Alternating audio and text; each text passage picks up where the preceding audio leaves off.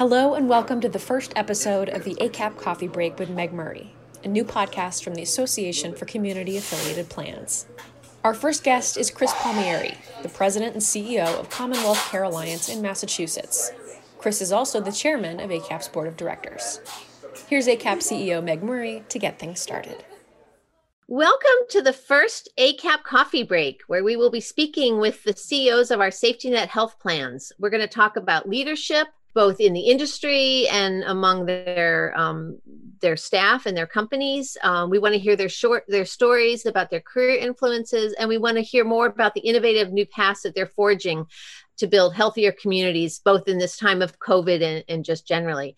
I'm your host, Meg Murray. I'm the CEO of the Association of Community Affiliated Plans. And today we have the pleasure of speaking with Chris Palmieri. Chris is the president and CEO of Commonwealth Care Alliance in Massachusetts. It's a not for profit, community based plan dedicated to improving care for people who are duly eligible for Medicaid and Medicare. It's a very unique plan with a storied history. And they're very lucky to have Chris there. And we're lucky to have him as the chairman of ACAP as well. So, Chris, welcome to our first podcast. We wanted to hear from you about um, why did you go into healthcare to begin with? There's, you know, you're a very talented man. You could have gone into any industry. Why did you choose healthcare?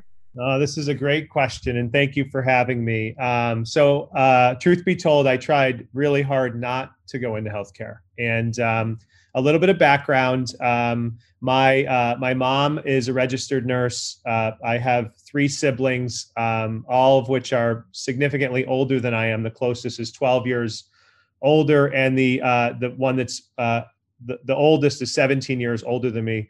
All of them are, were, are are still in healthcare. My oldest brother at the time that I was going through college was a nursing home administrator.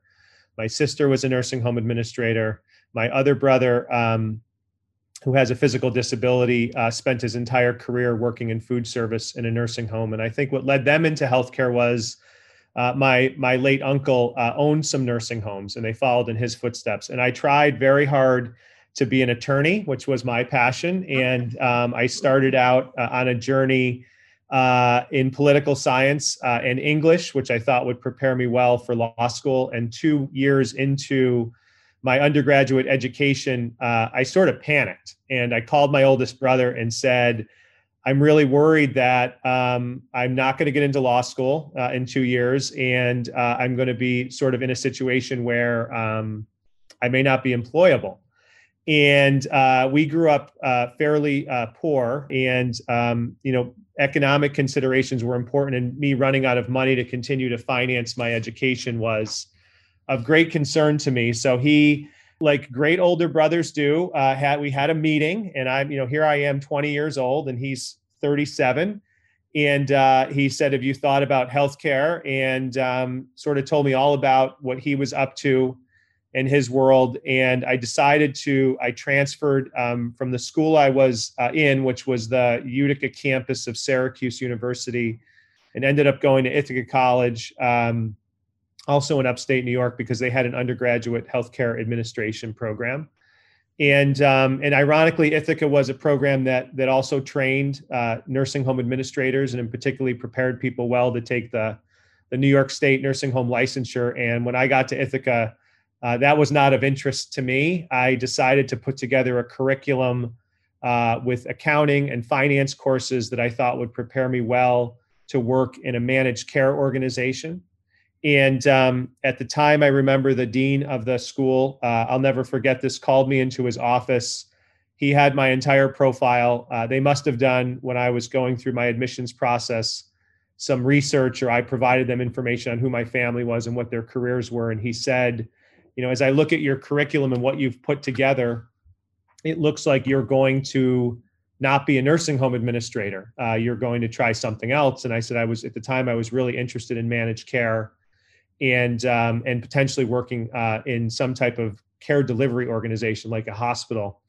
And he said, um, managed care is a fad, uh, and um, and unless you want to work uh, on the on the West Coast, I don't think that's really going to be a place that will uh, create employment for you. Hmm. Uh, but he also said the decision is yours, and the college will support it, although we strongly discourage the direction you're going. And mm. I, I continue to tell that. I go back to Ithaca College um, a lot, and I tell that story a lot because that became a very motivating force uh, in my life. And um, and I ended up I, I, ended up pursuing the path, and you know now here I am um, uh, working in uh, a value based uh, purchasing type organization or managed care organization. So, and I think it I think it worked out well. Yeah, it worked out well. And you've actually been um, led two of our ACAP plans. So what what drew you to the safety net health plan side of managed care? Uh, and actually, Meg, I think it's three because I worked. Uh, I also led. I led Home First, which is now part of Elder Plan. It was a separate. Oh, right, I'd forgotten that. Right, yeah, you're one of our three um, first. Um, we have a bunch of them at ACAP. I know. Well, I'm happy to be in that in that crowd, and and happy to have the um, the experiences that I did. Uh, right after college, I had a mom that really wanted her son to come back uh, to upstate New York, so of course she helped me get an internship.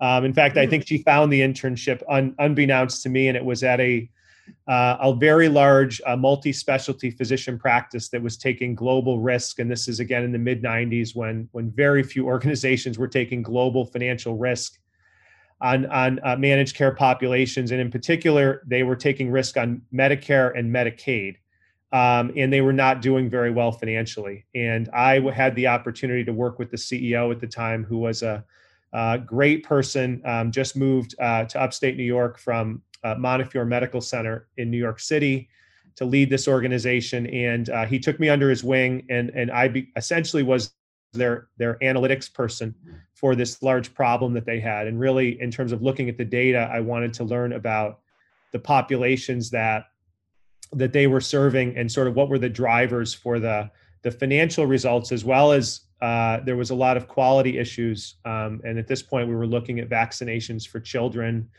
and um, and the gaps in in in in, kids having good uh, good health. And um, and at the same time, um, I had I had just finished an internship before I took that position, uh, working in a, a, diagnostic and treatment center, which is essentially it's like a federally qualified health center, and really um, uh, felt I could help uh, uh, the populations. Um, so that was my start and uh, and I I stayed with it. I mean, they this this physician group really wasn't a safety net organization, but then I went on at a very young age to build a small organization that um, uh, was in upstate New York that worked in the same category as as Elder Plan and VNSNY um, in New York State's managed long-term care program and did that and and really the whole concept of taking individuals that would be normally living in nursing homes and allowing them to live at home and addressing the needs that they would have around personal care services and activities of daily living and getting uh, meals prepared at home um, and getting care coordination.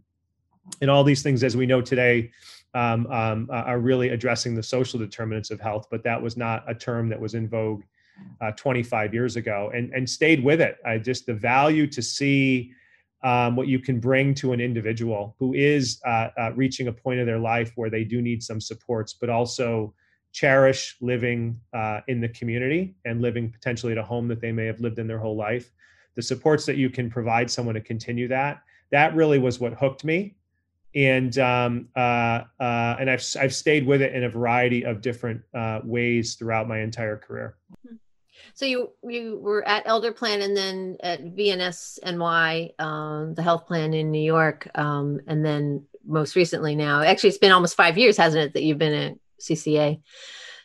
It'll be five years uh, on the uh, first of November is my anniversary. So I um, I was interested in sort of uh, I guess spreading my wings, and I was still in my late 20s and um, looking for opportunities in um, uh, much larger cities than where I was in upstate New York. And, you know, 9 11 had happened, uh, and which was a very um, traumatic time for our country. And and I, I, watched so many people you know sort of leave new york city because they were scared and the tragedy that had just ensued. And i had an opportunity to actually go at that point and work for uh, a company that was uh, in the same family of companies as elder plan. And it was also an organization that coordinated care for nursing home eligible people that lived in the community and uh, i took that opportunity and i was on one of the first airplanes that was back uh, in the sky uh, uh, in, um, I guess it was September, early October of, of 2001. and went on a job interview. Uh, really liked the organization. I got to meet at that time uh, David Wagner, who is you know now um, mm-hmm. uh, the COO and has has spent his career there. And it was an interesting time. I mean, it was about you know again coordinating care for people that needed the services, but at the same time, many of many of our employees and their families and the people that we were caring for um, were were um, either negatively impacted by 9/11 or or perished in in the uh, mm. um, the situation where the towers had come down. So it was uh, it was just a remarkable time to be in healthcare, and it really um, it taught me so much that experience, and I was you know I was able to gain a lot as well as as well as give a lot. And there was some incredible visionaries, uh, Eli Feldman, who is was uh, uh, he's just an icon in in long-term care in healthcare and certainly in New York, but in the country. And Maxine Hockhauser are two people that really um, they spent a lot of time with me and trained me and and I think really prepared me well while I was still at a young age. And you know, as you said, from there um, I, I, ended up getting to visiting Nurse Service of New York, but I took a stop in between at Amerigroup Corporation, which was the um, at the time uh, the largest publicly traded Medicaid managed care organization. And they served moms and kids in several states. And they were looking to diversify and wanted to get into things like medicare advantage and managed uh, ltss and, and that was my uh, that was my uh, role in the organization. And i had a crossroads. I um, was presented the opportunity to go to their corporate headquarters which was in virginia beach and um, and probably if I if I had a chance to do it again, maybe I would have done it. But I didn't want to leave New York, and I wasn't able to stay and do the work that I was doing. So I left the organization after about a year and a half, and it was fortuitous because I had found the Visiting Nurse Service of New York um, uh, in 2005, and at the time, and still I think today, they're the nation's nation's largest home care provider uh, that's nonprofit and uh, they serve somewhere between 80 and 100,000 people a day. And um, uh, they wanted to get into uh, being an insurance company as well. And they hired me. I was employee number one of their Medicare Advantage division and spent 10 years there and uh, uh, moved up and became the ultimately the CEO of their health plans. And, um, and it was, uh, we were serving about 40,000 people at our height. And in the organization, we had 22,000 employees and we're very, very well equipped to serve uh, the most vulnerable uh, New Yorkers um, uh, uh because we had um, uh, the ability to coordinate care and we also had um, a very large uh, workforce that could go into the homes um, and provide the nursing care and coordinate all of the social determinants. And it was that was also an incredible experience um, in my career. So you, you talked about your progress up the ranks. What do you look for when you're hiring staff, maybe young staff coming into the industry? What what are the characteristics that that you look for when you're hiring? Yeah, it's a great question, um, and I, I, would say I would say there's a there's a few things. So first of all, I I certainly prefer to work with individuals that are people you want to spend time with, people that have nice personalities. We had a saying in Remedy um, when you when you met someone is this someone you could go on a camping trip for a weekend you know where you're sort of stuck in close quarters without all the traditional amenities? And um, you know so that's something i always think about and i think it's it's sort of comical but it's in the back of my my head. I mean one is just can can you lead in uncertainty? And that's something that i think we see in healthcare more and more is is things don't go the way you hope they would or the way you thought they would and how does someone respond when there are uncertain times um, do you have uh, calm under fire? Um, so you know we're always in. I feel like uh, high pressure situations, either you know dealing with the consumers that that we serve um, and are the safety net for. These are folks that have they have significant healthcare needs and they're touching the healthcare system uh, each and every day, and that can be very stressful if the delivery system is is not functioning the way you hope it would to serve, your your consumers or the regulatory climate or whatever it may be can you stay calm in those situations? Um, and do not sort of bring more um, intensity to a situation that you're trying to de-escalate? Um, do you have self-awareness? So do you know sort of where you stand in the world? You know if you were to put a mirror up um, what, what do you see and do you know that? Or do you just always see yourself? I think i think sometimes folks that have uh, less um, experience um, see themselves in a very different light than is reality and um, reality obviously is how everybody else sees you so if you have the self-awareness and understand what your not only what your strengths are, but what your weaknesses are. It can make you a better a better you. Um, not only in obviously in the employment world, but in life in general. And I think the last thing is just do you have the willingness to get to get the job done? Um, and it's you know this these are not I think roles in healthcare are not about are, are you in your chair uh, from nine to five, or you know now are you on Zooms from seven a.m. to seven p.m. It's about are you are you able to get things done, and that's really important um, for people. And I think oftentimes uh, people still lose sight of that. So those are some of the things I look for um, in particular.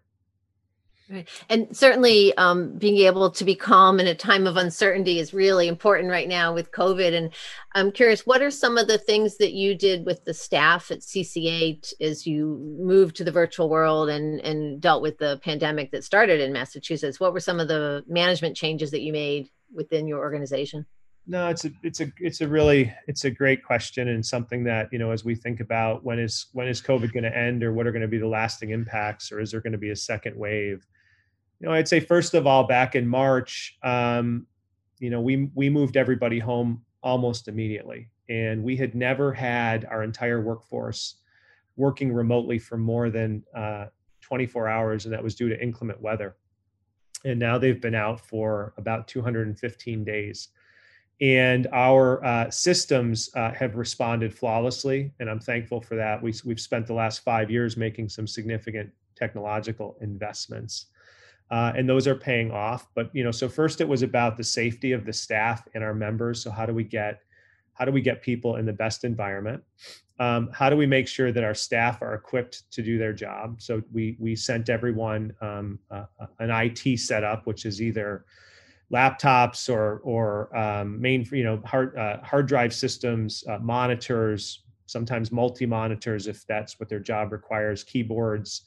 Then we went one step further and we sent folks that that didn't have the appropriate uh, uh, desks and chairs and ergonomically uh, appropriate equipment. So we wanted to make sure that people were equipped to do the work that they needed to do at home because we had no idea back in the early days that even this was going to be as long as it is now. And we hoped it wouldn't, but it was. And the second thing was we we communicated with our workforce in its entirety um, every two weeks uh, because people had questions, people were scared people to know how to do their jobs um, uh, from from a distance, and we wanted them to know that we were we were there with them and um, uh, uh, provided them the support. And and these were live town halls, or uh, over a thousand people were calling into each, and uh, we allowed them to also ask us questions, us being the leadership team, and we'd answer those questions um, uh, immediately on on the call. So there was no scripted answers. It was really much more candid. Um, so uh, so we we we supported our workforce that way. We've given uh, our staff um, time off uh, so that they can rest because again, I think I think people uh, early in in March and April and May they just never stopped working.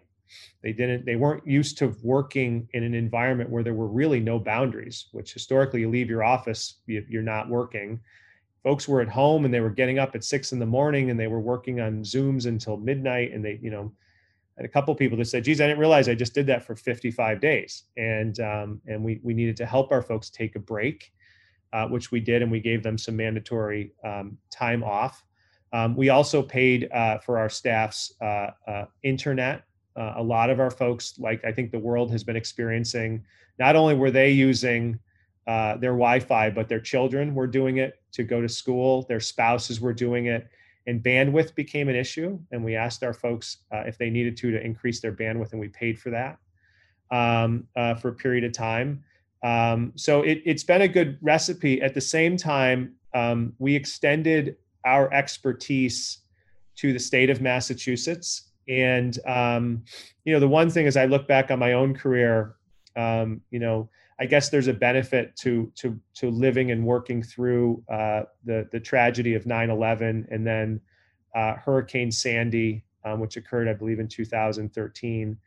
And um, uh, you get experience in terms of how to run an incident command center, how to do business continuity planning, how to communicate with your workforce.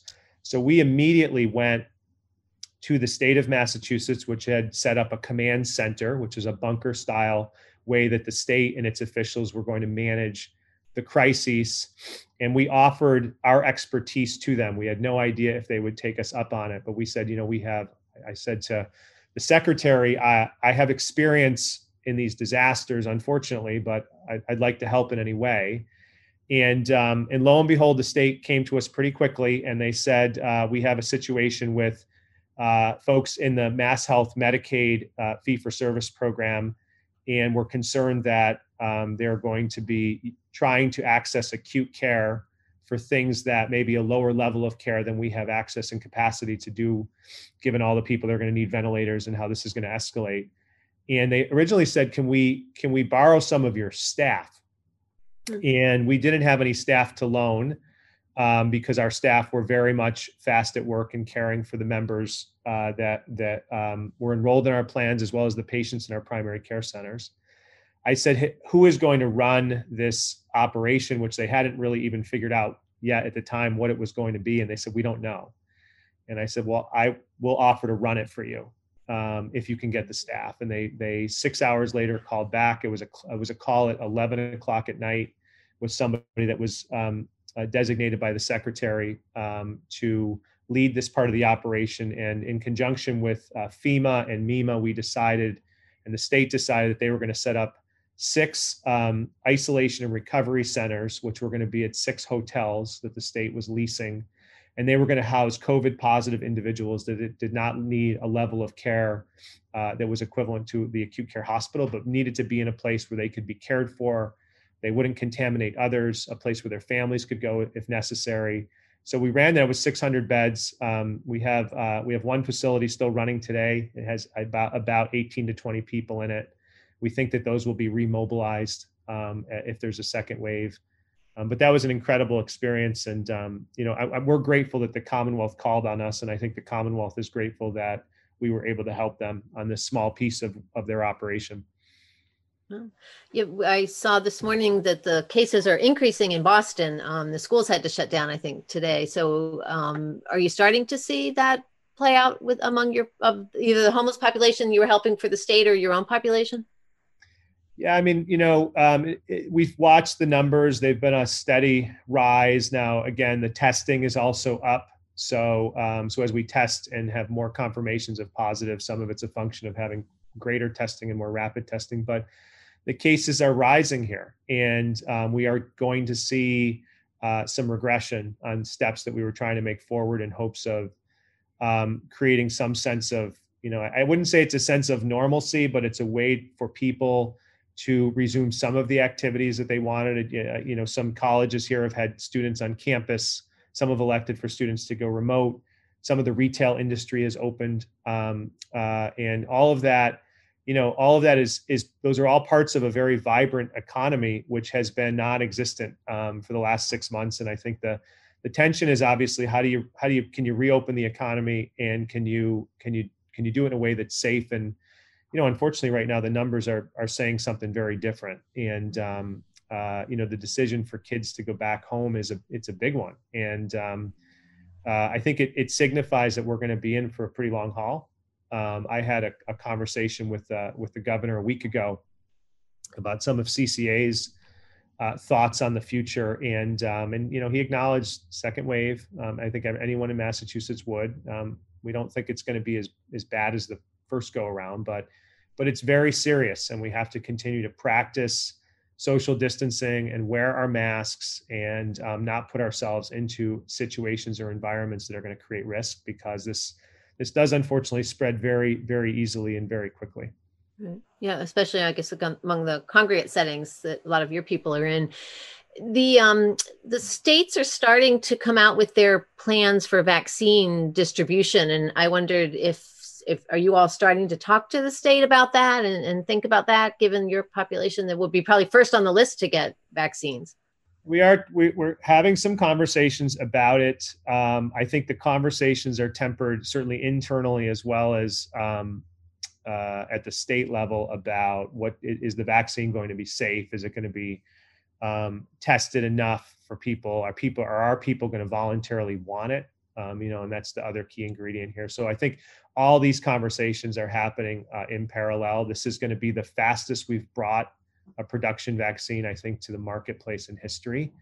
Um, and that is something that I think I think consumers they have a lot of trepidation, and I think I think cons- uh, consumers and people are going to have to decide, you know, um, where they stand on that, and then will there be enough vaccination, uh, vaccine, I should say, to go around so that people can get it. But you know, our, our folks would definitely be a priority. Right. Yeah. What about some of the other challenges? Um, it's probably hard in some ways to think beyond COVID, but I know you're always planning uh, well ahead. What in the next couple of years? What are the other challenges for the the plan? Yeah, so I think um, uh, there's there's a variety of them. So uh, you know we do have a presidential election, and we're I think all sort of preparing for what the healthcare agenda will look like if we have another four years of the Trump administration or if we have four years of, of the Biden uh, administration and what does that look like. Uh, I think there is a desire uh, to continue to move uh, individuals that are covered by the Medicare program into some type of value based purchasing uh, relationship. It seems like that is uh, some level of consistency between either party, although I think how that gets executed will look very different. Um, you know, I, I want to make sure that we here in Massachusetts continue to advance uh, the, the agenda and the success of the programs in Massachusetts now that they are reaching a different type of scale. Um, and you know, just to give you an example, uh, Massachusetts has had its senior care options program since 2001, and we have about 57,000 people in it. Uh, and that's more uh, enrollees in one state's uh, FIDE SNP than, for example, the entire PACE uh, Association's membership in every state. So this has been a great success. And the plans here, and I can speak for CCA, we're, we, we're a four and a half star plan. We've always been four or four and a half. And our peers are also seeing high levels of quality.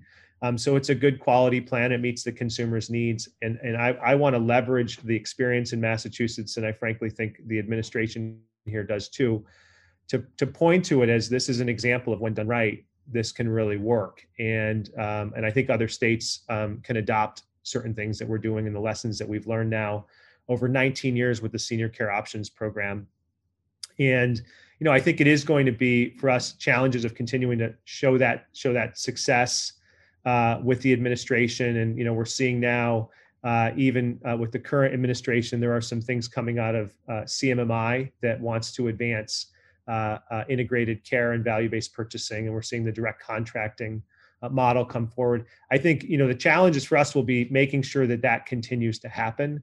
Uh, the second thing is that as a nonprofit safety net plan, we are seeing much more industry consolidation than we've we've ever seen, and I think you know there was a lot of consolidation you know here to now going all the way back to when I started my career, but there were also more plan sponsors, and now uh, it's happening quicker. I think COVID and the financial challenges on certain organizations it has accelerated and we see certain organizations that are you know publicly traded um, are getting bigger and have done more acquisitions and integrations and you know i don't want to leave everybody with the impression that the public entities um, uh, aren't, aren't worried about their consumers but their ultimate objective is to return uh, an investment to their shareholders versus I think what the safety net nonprofit plans are, which is really it is about the consumers and making sure that the consumers' needs are met first. Um, and I think I think you know, lastly, we're all going to do this in a fiscal climate that's going to be different than we've ever seen before. We are talking about you know how do we true up the dollars that have that have been put out uh, by the federal government flowed through the states uh, to make sure that there's a healthcare system uh, still standing when this pandemic ultimately winds down and um, you have tax revenue because the retail in, is is is is lower than it's ever been. So tax receipts for the state are lower. You have greater unemployment than we've ever seen.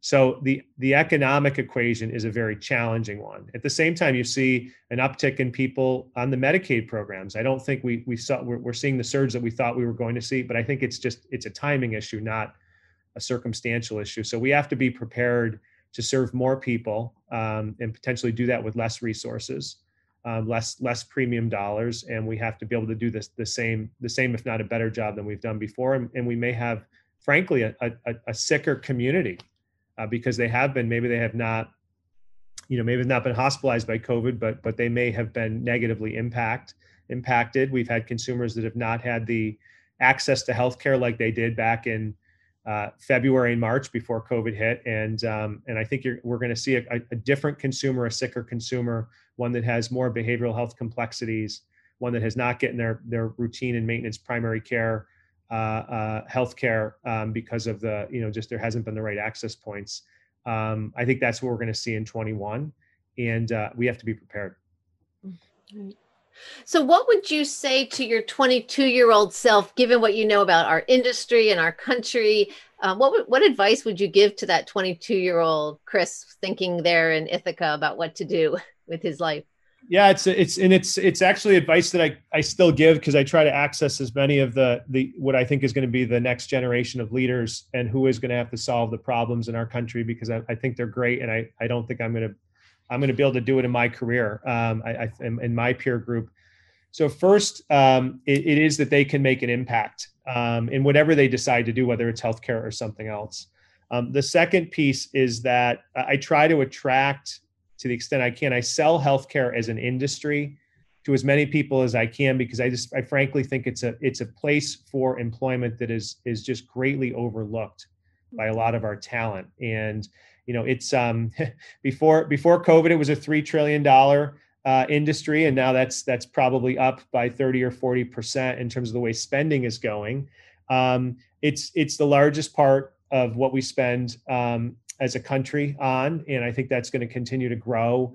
And um, i want to i think i think there will be value in attracting as many talented people to look at healthcare maybe the way i did although i tried to avoid it myself uh, when i was in my my late teens and then ended up coming back to it. I'd like more people to recognize it as it's a place where they can go and have a rewarding uh, role and work on the things that they've learned in school around whether it's finance or marketing or some clinical pathway that they're choosing um, or being able to build a business. Um, uh, all of that exists in healthcare as much as it does, and maybe more so now than in banking and the traditional pathways that people want to go into when they're when they're younger in life. Um, so that's that's sort of um, where I start, and then I get into you know some of the things that you know I give advice to my my nephew who is uh, 23 and also just chose a path in healthcare, which I'm very proud of, and to really sort of you know think about uh, his career uh, as he looks forward and what are the skills that he will need in sort of his early 20s his mid 20s and how is he developing those and how is he creating